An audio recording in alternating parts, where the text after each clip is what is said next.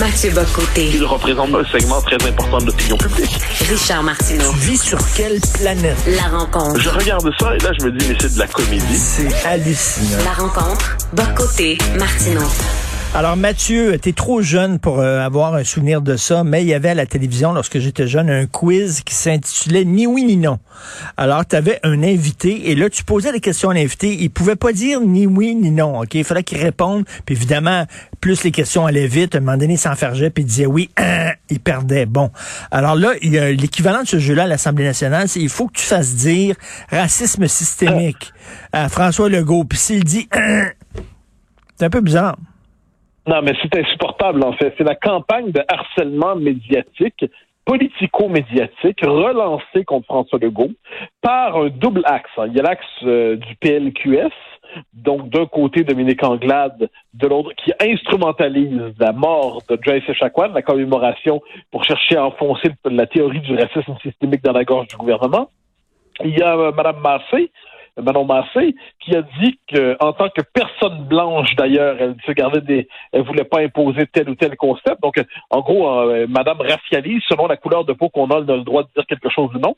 Et ensuite, une partie importante du commentariat du système médiatique, des journalistes, des animateurs, qui considèrent que c'est une forme de devoir fondamental de harceler le gouvernement pour lui demander à, à quel moment il va se soumettre finalement. C'est pas parce que reconnaître la théorie du racisme systémique, c'est pas reconnaître que 2 plus 2 égale 4. C'est pas reconnaître que la Terre est ronde.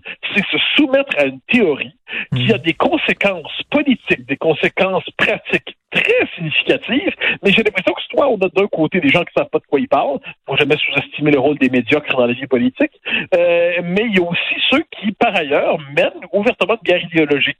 Et François Legault est bien seul dans tout cela, je trouve, à refuser de, de capituler devant ça. J'ajoute une chose, ce qui est encore plus fou en ce moment, une espèce d'effet d'amalgame entre d'un côté la question des Autochtones, qui est une question à part entière, qui relève du racisme d'État, de l'apartheid d'État fédéral, de l'apartheid canadien, et de l'autre côté, l'instrumentalisation de la question autochtone pour justifier la théorie du racisme systémique qui réfère à chose, qui est bancale, qui ne tient pas intellectuellement et qui intimide ceux qui ont peur de ne pas avoir l'air du bon côté puis qui donc s'y rallient.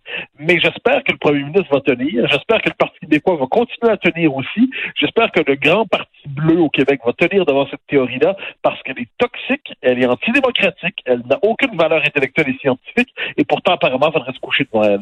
Racisme systémique, c'est une expression qui est, un mot plombé, un peu comme islamophobie, hein, qui a été inventé, ce nom-là, euh, parce que ça a des connotations particulières. Lorsqu'on dit racisme systémique, c'est pas deux mots innocents pris au hasard comme ça dans le dictionnaire qu'on a mis ensemble. Ça va avoir des conséquences, c'est-à-dire, je sais pas si je suis dans la théorie du complot, mais moi j'ai l'impression que si le jour il va dire oui, il y a du racisme systémique, tout de suite la loi 21 va passer à la trappe. C'est dans, dans, la définition même de cette théorie. La théorie du racisme systémique, il faut le redire. Ça consiste à postuler que toute forme de disparité statistique entre les groupes identifiés par la bureaucratie militante de la diversité, entre guillemets, doit être interprétée comme une manifestation de racisme systémique. Bon, ben, ça part de loin. Ensuite, les effets disparates d'une loi sur différents groupes, identifiés encore une fois par les différents groupes militants, universitaires et tout ça, eh bien, euh, on va juger qu'elle est, euh, elle est raciste systémique. Et puis, on peut pousser ça encore plus loin. Donc, on est devant une espèce de théorie qui, dans les faits, fait le procès de toute norme commune, des règles libérales, de la norme nationale, de la culture commune, de la laïcité, de la loi 101. Euh, il faut, soit en passant, le Conseil interculturel de Montréal je dis que pour lutter contre le racisme systémique, il fallait assouplir la loi 101 l'affaiblir. C'est quand même pas mal. Mmh. Donc là, on est devant cette, euh, cette logique-là. Et là, moi, je vois que des militants enragés pour le racisme systémique, pour cette théorie-là, nous cherchent à nous l'enfoncer dans la gorge, ça fait partie du jeu. Ce qui m'énerve, moi, c'est quand, quand des gens de qualité, des gens intellectuellement construits, des gens qui sont capables de raisonner et qui se couchent devant cette théorie, soit parce qu'ils ont peur du prix à payer s'ils ne s'y se pas devant elles, soit parce qu'il y a une forme de paresse intellectuelle qui les amène à se rallier à ce qu'ils croient être la nouvelle étape dans l'évolution de la société. Et ils sous-estiment l'effet des théories qu'on adopte. Quand on adopte une théorie en politique, ça a des effets dans des politiques publiques, ça a des effets dans des règlements gouvernementaux, ça a des effets dans des règlements juridiques. Cette théorie-là, c'est l'instrument par lequel le multiculturalisme canadien chez nous va véritablement parachever son travail de déconstruction de la nation. C'est la base par laquelle le wokisme peut s'institutionnaliser une fois pour toutes. Il faut tenir tête à tout cela.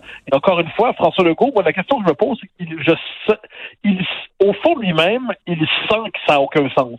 J'aimerais qu'il sache désormais intellectuellement pourquoi il s'y oppose pleinement et qu'il contre-attaque qu'il contre-attaque. On n'est plus à l'heure de la hmm. défense, on est à l'heure de la contre-attaque. Il serait nécessaire que la CAQ fasse ça.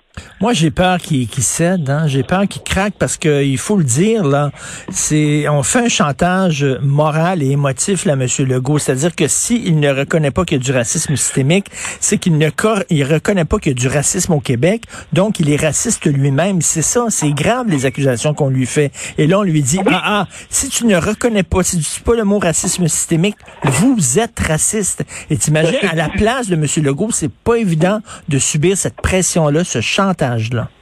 Et c'est du chantage, c'est du chantage idéologique. Puis là, ensuite, on en a certains, on a des commentateurs qui, vont nous dire euh, c'est parce qu'il veut pas choquer sa base.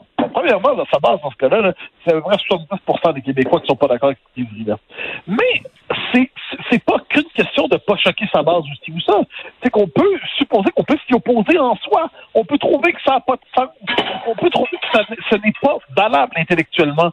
Et il y a toujours cette idée que qui s'oppose à cette théorie le ferait pour de mauvaises raisons. Non, c'est une théorie bancale, c'est une théorie empoisonnée. Et ça, moi, je, trouve qu'on devrait. Euh, puis en plus, j'ajoute une chose quand on nous dit que le, débat se poursuit. C'est-à-dire que dans leur esprit, il se poursuit tant que le gouvernement capitule pas. Puis quand le gouvernement aura capitulé, là, le débat sera terminé. Non! Le débat doit se terminer sur ça maintenant. Dans la position, à l'arrière, qu'un parti décide de placer ça en son cœur, se fasse aider et puis l'impose.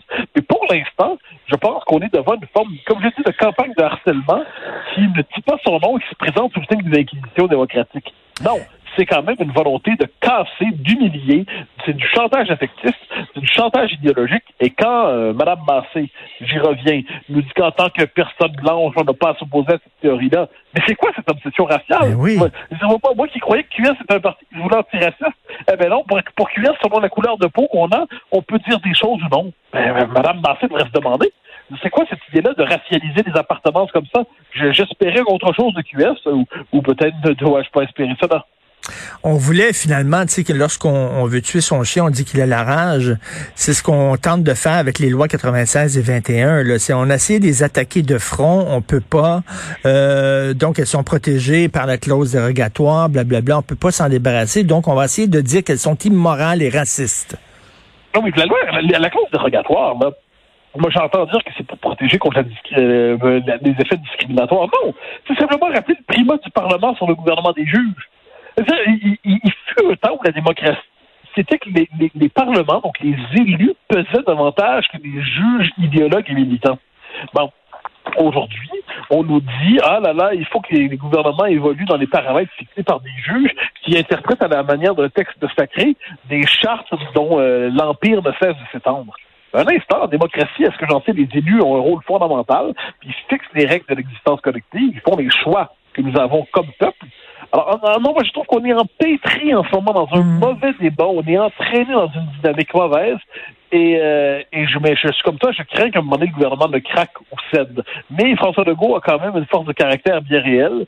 Et, euh, hmm. mais, mais, mais je, je suis d'accord avec ce que tu dis, tout à fait, qu'il faut qu'il explique pourquoi il dit non. Il faut qu'il le dise parce que là, il a l'air, il a l'air à, nier. C'est ça qu'on dit là, c'est ça qu'on tente de, de, lui faire dire qu'il nie l'existence du racisme au Québec. Alors, il va falloir qu'il explique sa vision. puis, moi, je, pousserais ça plus loin. Je commence à me dire quelquefois, bon, il y a au Québec, il y a le parti, euh, comment dire, le parti euh, rouge-orange, là, c'est le, PSQ, PLQS, puis il y a le grand parti bleu, c'est PQ et Q, euh, le PQ et, et la CAQ un des meilleurs textes qui est paru contre la théorie du racisme systémique, c'est il y a un an et demi, je crois, en parlant de la chefferie péquiste, c'est Paul Saint-Pierre Plamondon qui a fait un texte, là, mais vraiment d'une très grande qualité. J'ai l'impression que le grand parti bleu est divisé en ce moment. C'est-à-dire, d'un côté, on a la CAQ dans la posture défensive qui est nécessaire, puis la posture intellectuellement offensive se trouve au Parti québécois version Plamondon. Et j'ai quelquefois le, fantasme de voir ces gens-là se rassembler, se réunir dans un grand parti bleu qui serait capable justement, donc, euh, intégrant une frange souverainiste tout en sachant que qu'on n'en est pas exactement là, mais on pourrait y arriver, et puis renonçant au fédéralisme ultra de certains caquistes pour être capable de faire une contre-offensive. Puis quand le temps viendra, moi je pense que ça nous conduira à l'indépendance. Mais ce qui est certain, c'est que d'un côté, on a Legault qui tient tête avec courage, de l'autre côté, on a Paul Saint-Pierre Plamondon, qui est un peu, euh, qu'on voit moins ces temps-ci, mais qui a mené une bataille intellectuellement construite contre ce concept-là, qui a expliqué pourquoi ça n'avait pas de sens. On m'a rapporté, on m'a rapporté que chez certains caquistes, on disait ce texte-là, celui auquel je fais référence, c'est celui qu'on aurait dû pondre nous-mêmes. Ah, ouais. Ça. Ouais, ça, ça c'est quand même quelque chose. Donc, c'est une conversation dont, dont je fais écho sans dire de, de qui ça vient, Mhm. évidemment. Donc, ça, moi, je vois ça, je me dis, on est devant des. Il y a, y, y, y des gens qui vont devoir s'unir d'une manière ou d'une autre. Je ne sais pas de quelle manière, parce que sinon, on est véritablement. Le, le nationalisme québécois est assiégé par le régime canadien, par les médias, par les fédéralistes ultra, par, le, et, et par la, la, la mouvance woke. Et là, mais on est majoritaire dans la population, très majoritaire. Il va falloir que ça se traduise politiquement et qu'on soit capable de reprendre l'offensive et pas simplement tenir nos positions. Et il va falloir appuyer François Legault publiquement aussi là-dedans. Merci beaucoup, Mathieu Bocoté. Merci. À demain, bye à bye. demain salut.